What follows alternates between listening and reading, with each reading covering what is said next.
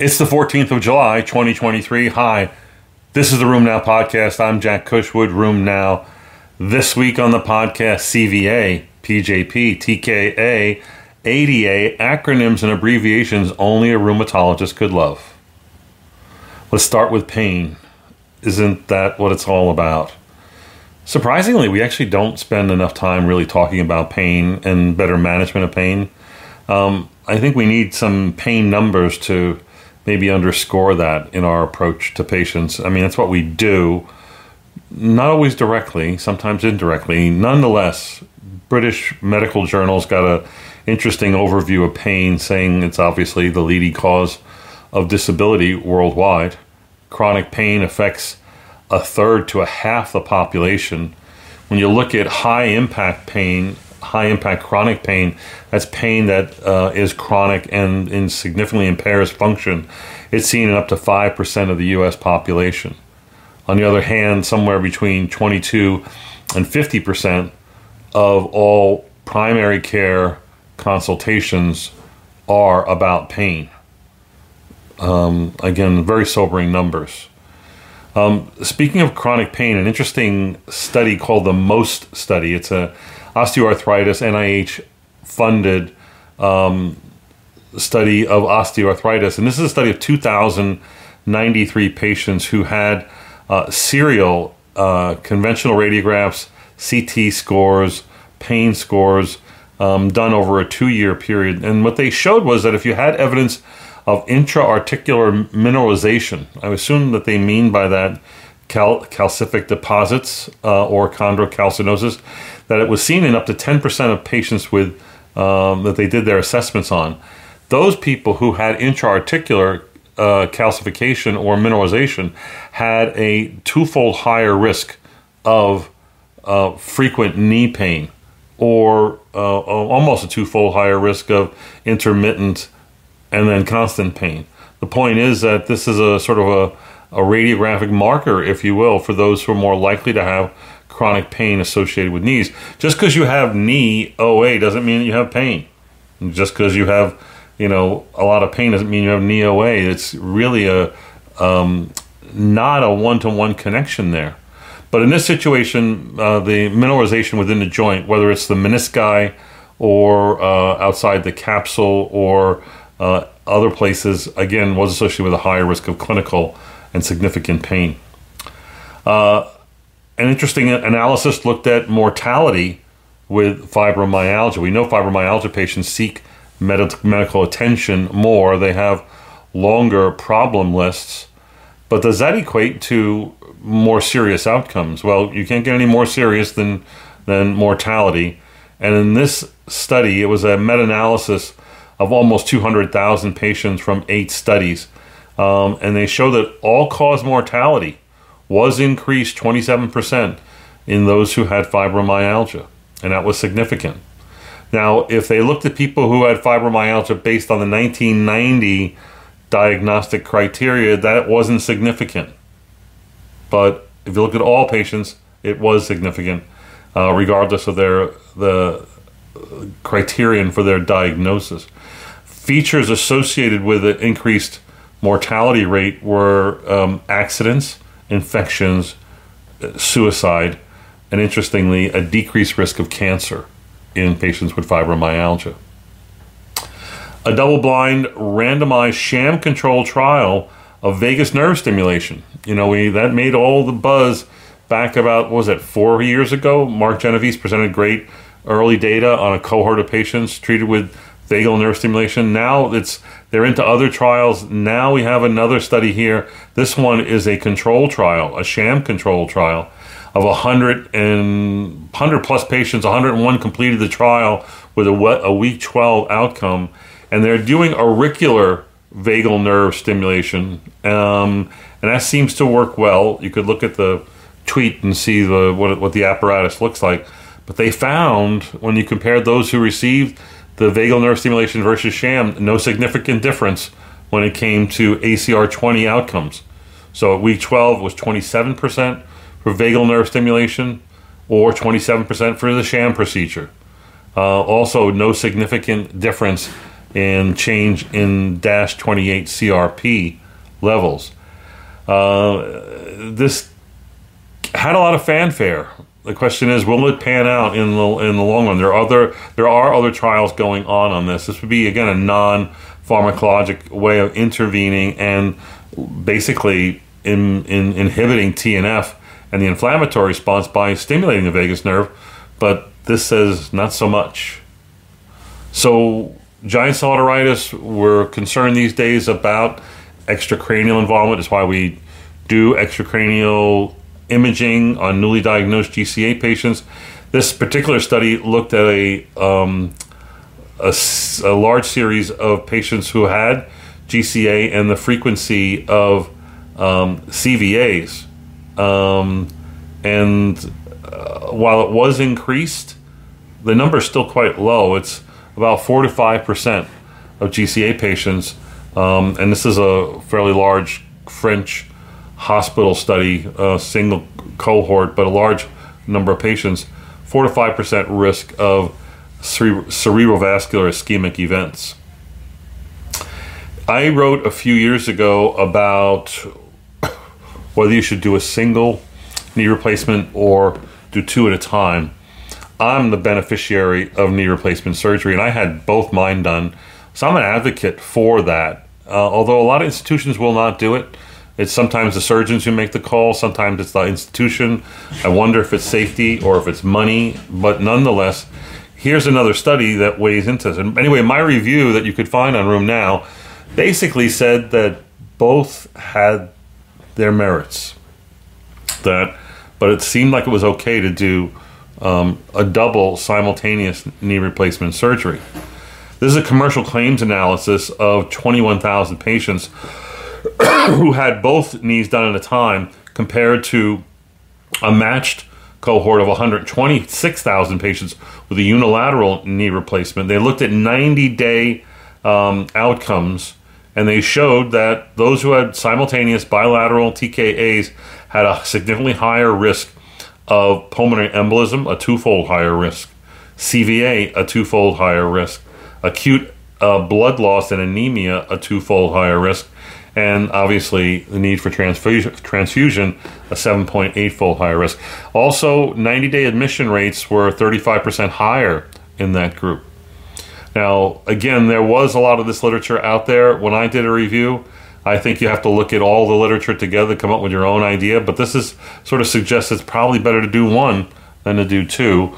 I still think I would have had two done at a time for me, but that was just my story and it worked out well. Um, JAMA has a, a nice review of uh, pneumocystis jirovecii pneumonia, pneumonia or PJP, um, who gets it, and how you should prophylax. This is a frequent topic amongst rheumatologists about whether we should be prophylaxing. Uh, and their bottom line was that, and this was not a uh, the CDC. This was just a people who wanted to write about this. Uh, if you're immunocompromised and immunodeficient, you need PJP prophylaxis. Amongst our patients, those who are on high dose steroids, those with and those with ANCA associated vasculitis are the ones who should get PJP prophylaxis reflexively. Again, they said that there's not a lot of good data uh, or incomplete data to merit a, uh, a weigh in on whether RA patients, lupus patients, you know, um, etc., should all be getting PJ, PJP prophylaxis. I, I, personally think that I would add to that group uh, any patient going on um, chronic rituximab therapy, uh, which is why it's often uh, uh included with ANCA prophylaxis. But rituximab is associated with a higher risk of PJP uh, infections. Uh, Lancet Rheumatology published the results of a baricitinib um, I think this is a phase three registration trial for baricitinib to be used in kids with JIA and multiple types of JIA. So they studied um, uh, baricitinib versus placebo in a phase three trial, 219 patients. The patients either had to have polyarticular JIA or um, pauciarticular, uh, or I'm sorry, um, juvenile psoriatic arthritis or enthesitis related arthropathy. Those were the subsets that were included here. I don't know why in pediatric rheumatology you're lumping these groups together. They really really makes no sense at all because their pathology, while they may respond to the same drug, there certainly are different disorders, are they not? But nonetheless, this is what's done for registration. Important part of these registration trials is the, the pharmacokinetics showing that it's equal to that when you do adult like dosing, and that was shown as part of this study. In this study, again, everybody receives open label baricitinib for, I believe, 12 weeks, and then the responders, in this case, 74% of the cohort were responders, are then re randomized to either baricitinib or placebo and then they, the primary outcome is time to flare. And so, um, of course, they looked at uh, a lot of other outcomes, but the time to flare was obviously significantly shorter with the placebo group than with baricitinib, and I mean about almost 80 or 75 percent uh, faster. Uh, there were so few people flaring on baricitinib, they couldn't even give you a time to flare. So this seems like it's a good trial, good enough to, to result in somewhere in the future baricitinib have a JIA indication.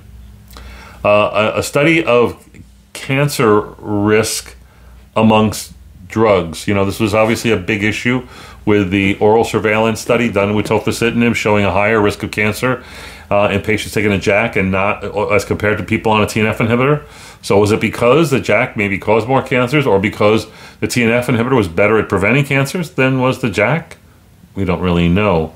So there are a lot of studies since the publication of oral surveillance and the safety measures that came down from that that ended up being in in uh, box warnings on the labels of, of all the JAK inhibitors. This particular meta-analysis looked at um, 62 RCTs, 16 long term extension trials, comparing the malignancy risk in those taking JAK inhibitors, TNF inhibitors, methotrexate, or placebo. Uh, overall, the cancer rate in these RA patients taking these drugs was 1.15 per 100 patient years. That seems like what's been see- shown in other studies.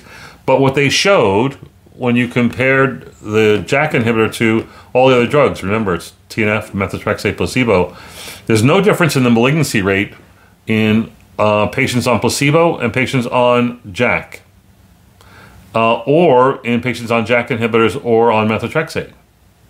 But, like seen with oral surveillance, there was a uh, greater risk of neoplasia with JAK inhibitors compared to the TNF inhibitors. That was 50% higher risk, and that was significant. And again, I think the question is still the same. Is it that JAK maybe causes more malignancies? I don't really think so. I think that the TNF inhibitors are maybe better at inflammation per se and maybe lower the risk better. And that has been shown for a few studies, um, although not a lot of studies.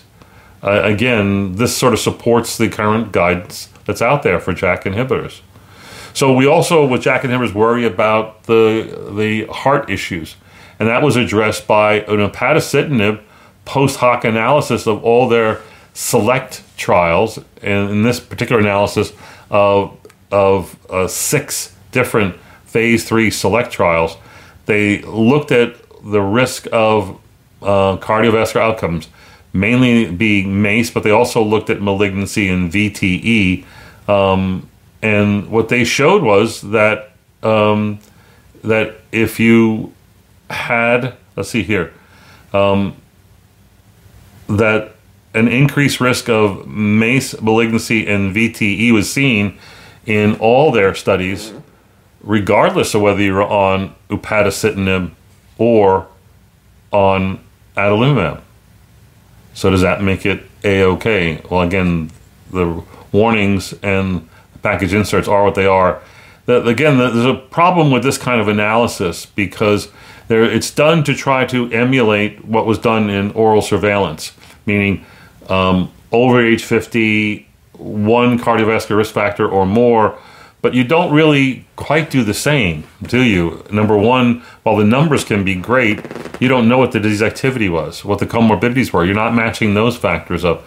So trying to extrapolate from this kind of analyses, post hoc analyses, and compare it to a prospective study, which was oral surveillance, is problematic. nonetheless, that's kind of how this ended up. Um, lastly, um, anti drug antibodies. What do you think? Do you do it? Um, I really don't. Uh, and if I'm considering doing it, and someone who's, for instance, on adalimumab and not doing well, um, I'm always just going to move on to another therapy rather than wait for the, the test to come back. So, two interesting reports on anti drug antibodies this week. One, um, a small cohort study, 35 patients on rituximab um, with lupus. So, lupus patients on taking rituximab and followed for three years, they found that the risk of anti rituximab anti drug antibodies was 64% over the three year span. And it was largely kind of consistent over that time. It was higher in people who had previously been exposed to rituximab, there was a lull, and then you give it back. That's you're getting an amnestic response, are you not? Um, and your immune system is working just fine, thank you. Um, less likely to happen if the patient was rituximab naive. So in this study, they showed that if you were had anti-drug antibodies here for against rituximab, you had lower rituximab levels at six months in the circulation, and increased relapses of lupus activity over the time period that they were being observed. Lastly, in vitro analyses showed that these anti-rituximab antibodies did have neutralizing capacity and would lower the uh, basically the, the amount of effective drug being delivered to the patient. So I don't do anti-drug antibodies with rituximab, but that this might be one explanation about why patients would relapse on such therapy. Um, they in the next study they showed that being on methotrexate lowers the risk of that. So that's one one thing you can do. The next study was uh, another um, large study that looked at um, 230 RA patients and who were on biologics and whether or not they had anti-drug antibodies. Overall, 38% of patients um, had uh, anti-drug antibodies when they were being treated with TNF inhibitors. It was only 6% with etanercept. You'd expect that. 50% with rituximab. We just talked about that. And 20% with tocilizumab. So what they showed that that there was an inverse relationship between having anti-drug antibodies um, and the, uh, the subsequent EULAR response at month 12. So more anti-drug antibodies, less clinical efficacy. That has been advocated. You know that's why they do this in GI and some other conditions. In multivariate analysis, the predictors of um, response to treatment was going to be anti drug antibodies, body mass index, obesity, and rheumatoid factor were all inversely associated with a better response to treatment.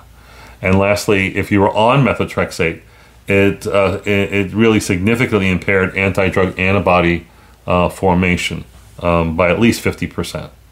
So that's it for this week on the podcast. Hope you enjoyed this and others.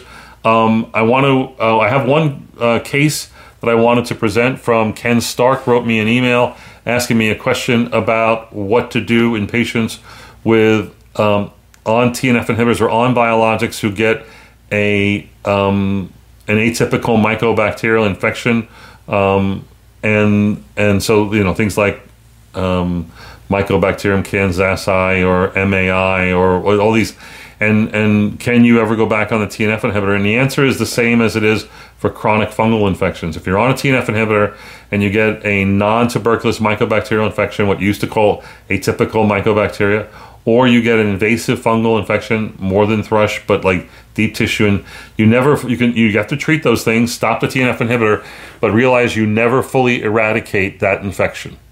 So going back to the TNF inhibitor is not a good idea. Good news is you can go on to any other biologic and and be safe. Uh, the good news is that you could go back to a TNF inhibitor if you were really forced to, but you'd have to put the patient on chronic prophylaxis against that NTM infection or the fungal infection. So chronic itraconazole for someone who has chronic, you know, deep, deep tissue histoplasmosis, for instance, and someone who had again a um, a MAC or MAI infection on a TNF inhibitor, you would put them on anything else, abatacept, tocilizumab, rituximab, a JAK inhibitor. They'd all, again, you don't need to worry um, nearly as much. I mean, risk of reactivation of TB with those drugs is very low compared to a TNF inhibitor. But if you had used TNF inhibitor, then and it was you know um, a MAC, you'd have to be on a MAC drug, you know, to suppress the infection chronically, and that does work in some patients. Anyway, that's it for the podcast. Tune in next week for more good news in rheumatology. Take care.